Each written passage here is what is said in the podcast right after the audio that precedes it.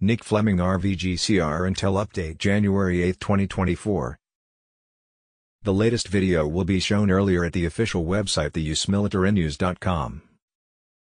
Bruce, the big call, via Wiser Now, now we're getting a couple of different things from three different Intel sources.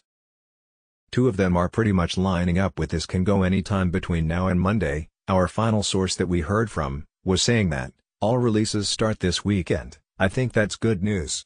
And these are pretty top sources too that's giving this information. Pimpy, they're saying 12 to 1, possibly revisit slash consider the change in 2026.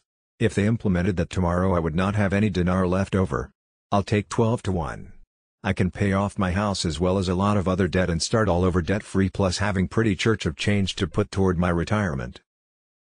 In 2003, for every 1 IQD you got back $1.53 of US money.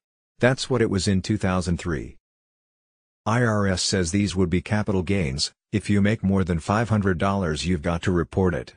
The tax bracket will be based on the amount of profit you earn, people try to overcomplicate it, you don't ever get a loss or a profit until you sell them. Frank 26, KTFA, question, are you looking for any major announcements from the CBI next week when you say major announcement obviously that's trying to entrap me. I'm looking for an announcement every freaking morning that I wake up. The IQD is going up in value because the American dollar is going down. This is the skeleton key to the monetary reform. Militiaman, the Central Bank of Iraq is giving out instructions for what they're doing and how they're doing it, I think you should be pretty excited because I know I am. Sandy Ingram, what will it take for the Iraqi dinar to strengthen against the US dollar? Imagine a country as a business. The gross domestic product, GDP, is essentially its annual report showcasing the value of all goods and services produced. A high GDP indicates a booming economy, the currency rate on the other hand is a bit like a company's share price.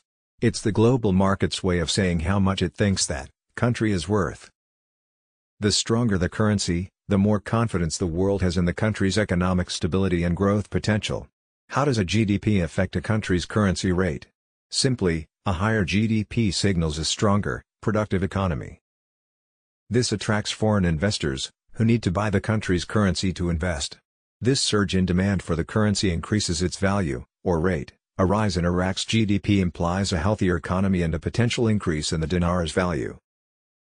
Kaperoni, article, Ali al-Alaq, the current governor of the Central Bank of Iraq confirms that Iraq's money supply exceeds 100 trillion dinar. Nader from the Mid-East, it's going to be $3.50 to 1 and it's going to play about forex between $3.50 and $4.50. It's true what I tell you. I'm not playing around.